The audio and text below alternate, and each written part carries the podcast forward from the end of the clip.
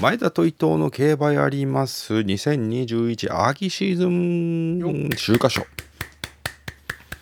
中華賞、ね、さあさあさあ、うん。競馬大好き前田と伊藤が2021の秋シーズンを競馬を占うというコーナーでございます。はい。ね今週は秋華賞でございます。牝馬三冠の最終戦となってございますけれども、まあね今年はねソダシユーバーレーベンと、え桜花賞オークスを分け合ってでその2頭がね秋華賞に出てくるんですけれどもその2頭そして伏兵どんな馬がいるかというところなんですけれども。はい。じゃあまずは前田とりあえず夜な夜なエールを飲むところから始めたいと思いますけれどもね。いただきますあーうまい。ね土曜の夜なんですよ、ね今今土曜のもう真夜中なんで。夜長って言いますからね。あそう。で予想の前にね申し上げたいんですけど前田さっきまであのペアーズでデートしてきてまして。今ね深夜。忙しいね。土曜の深夜10時半に今伊藤君とお電話をしてるんでございますけれどもねうん。伊藤君にちょっと待っててなんて言ってね11時から撮ろうかなんて言ってたけど12時半まで待っててなんて言ってね結局あの、最終決断まで来れなかったんで家に帰ってきて今12時半というところなんですけども。そうだ俺ちょっとよぎったよねちょっと。それそれは聞いてなかったけど、まあでもこの時間までってことはまあデートかなと思ってましたけど、だって伊藤がさ今日夜撮るかなんて言ってさ俺に言ってきたじゃない？そもそも。あのこの競馬の予想夜撮はいはい。るなんて昼に君聞いてきたでしょ、うんうん。でその時に僕が君に対してさちょっと昼には撮れねえな今日夜だなと、でうん。夜もちょっと11時ぐらいかなって言った時に、うん。でしかも昼過ぎぐらいにちょっと、まうん。もしかしたらちょっと飲んで遅くなっちゃうかもしれないから昼に撮ってもいいとか俺が言ったじゃんよああのあ言ってた言ってたうん。いその時思った？今日前田デートかなって。や思った思った。うん。思った？思いましたね。だから思った？うん。まあ思った。あのその時は半々ぐらいの印象だったけどでもうん。だから別に、あのー対なくいやいやでも夜ゆっくり撮ろうやって思ったんだけどうんうんうん。後々いやちょっと待ってよと思って、これあの最終ゴールインのパターンだったらお俺のこの お約束がなんか邪魔になっちゃうなとか おあそこまで思ってくれたんだ。思った思った思った。要は俺が11時にお前と約束してるのがそう俺が11時に帰んなきゃっていう要は。そうそうそうそうそう。10時半 10, うん。10時か10時半ぐらいにそのデートしてる女の人とあうん。今夜このあとこの子とゴールインあるなって思った時にあうん。あこのあと伊藤と競馬の予想取んなきゃいけないから帰んなきゃっていあそううそうそうそう。シンデレラ状態をあったかもって思ったってことでしょ？そうそうそうそうそうそう。伊藤。うん。前デレラ。帰ってきました ウェルカムバックマイデレラしてください。うんそうね。だからなんかまあそういうそういう意味ではちょっと申し訳ないなともね。なんか思ってますけどね、うん、あのね全然ぶっちぎってもいいと思ってやってたんですけど、うん。ぶっちぎぶっちぎらずに帰ってこれたということをね、うんうん。ただそれだけなんですよね。ただ帰ってこれたという。ただねしかも今日面白かったのが今日デートしてた子が競馬好きの子でおおあの競馬の予想しながら帰ってきたんですよ2人で。それはいいね。どうでもそれ面白かった。つながりそうだね。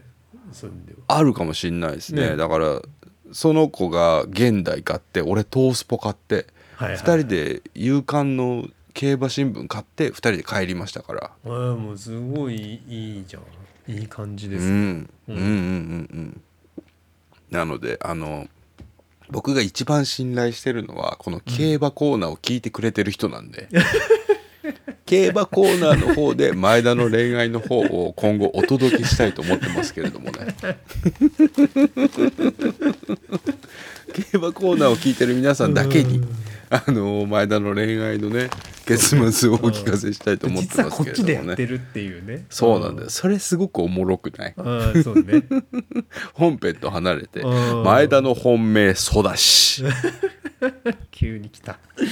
前田の本命ソダシでございます。うん。まあ札幌記念をね3歳牝馬で勝てばもう文句ないでしょというところでございます。しかもね今年は秋に来ても第三勢力っていうのがね春からうんないもんで育ちが順調に母ブチ子のように秋を迎えて成長して、うん。ここを迎えれば十分に勝つチャンスあるんじゃないかなと思って育ちはもうしょうがない。うん。でただ相手をひねりたいところうで、ん。行きたいのはファインルージュなんですよ。オールメール。行きたい。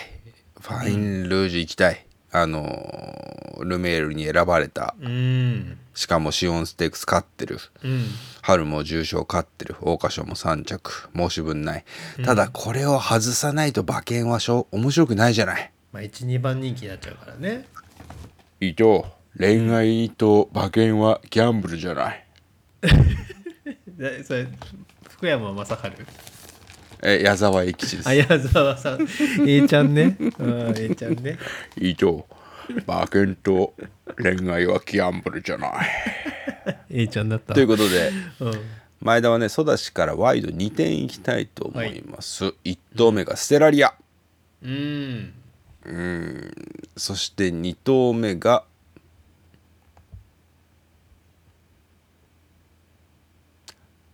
あれどれだったかな？電話切れたかと思ったわ。ちょっと待って待って待って。うん。ステラリアとうん。あーアールドヴィーヴルですかね。アールドヴィーヴル。うんうんホウオウイクセルと迷うんですけどアールドヴィーヴルにします。うん。なので前それでいいんだったかな？エイシンヒテンだったかな？エイシンヒテンだった気もすんな。うん。あでもじゃあ今も決めました。だからえーうんソダシからステラリアとうんアールドビーブルにワイド2点うん。いきたいと思います。ステラリアはね前走オークス負けてますけど外枠からかかっていっちゃって、うん。えー負けた理由はもう本当に分かりやすいので前々走の忘れなぐさ忘れなぐさの勝ち方が良かったところをうん。今回阪神2000同距離同レースを信頼すべきだと思います。枠もいいですね、でしかも安城武豊、うん。信頼するしかないというところでございます。そしてアールドビーブル。この子はね本当に優等生っていううん。掲示板外したことないというねうん。レースの感じで。でしかも安城が本当優等生松山公う平、ん。で注文つくのかもしれないですけれどもね一発あるのはこのアールドビーブルなのかなと思います。うん。ソダシはね頭固定で買いたいんですけれども、うん。ステラリアとアールドビーブルにワイド2点5000円ずついきたいと思います、うん。いやこれ以上来たら結構つくね。ううん。んはい。伊藤さんどうですか？はい。まあ私も基本的に前田さんの考えに同意ですね。うん。ソダシが強いでしょう。ヨネヨネエールうまいなって。うんそれも同意だけど。うん。うん。ソダニブちゃんかわいいなとか。あ ニブちゃんはちょっと顔思い浮かばないんですけどね。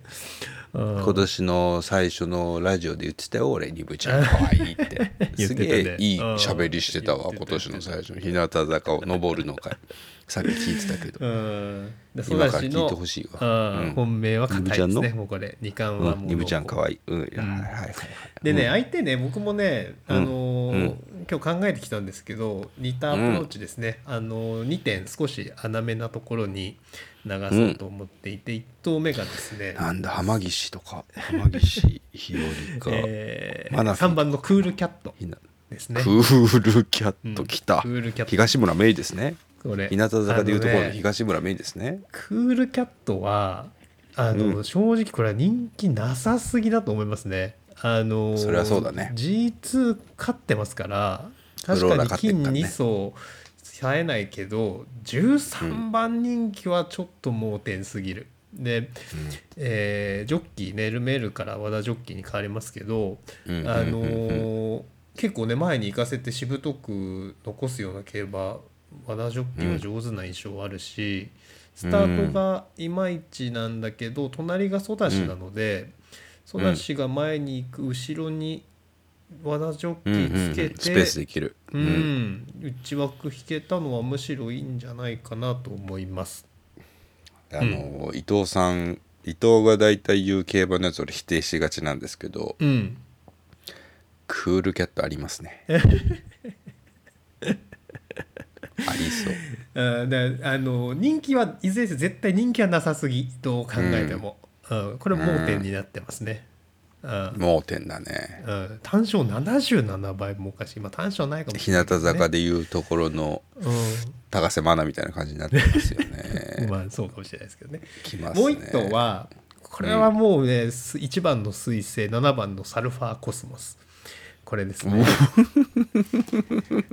この馬は、えーまあ、春先骨折しちゃって あの春全部棒に振っちゃった馬なんですけど、うんうん。だ前走骨折休み明けの、えーレースで、えー、コバを相手に2着と。うん。なので、えーまあ、今回ねあの要はさっき前田さん言ったようにうん。覇気上がってきた馬はいないんですけどそれはすなわちみんな大体もうソタシと勝負付け済んでるっていうことなんですよ。うん。で数少ないその、えー一戦級のこの世代の牝馬とやってないとういうん。一縷の望みにかけて、まあ、あとジョッキー川田ジョッキーですからね,そうだね。人気ないですけどこの馬も川田ジョッキーがデビューからずっと乗り続けてるということもありますし、安定性という意味ではまあ相手はあれですけど3着外してないですから、ううん。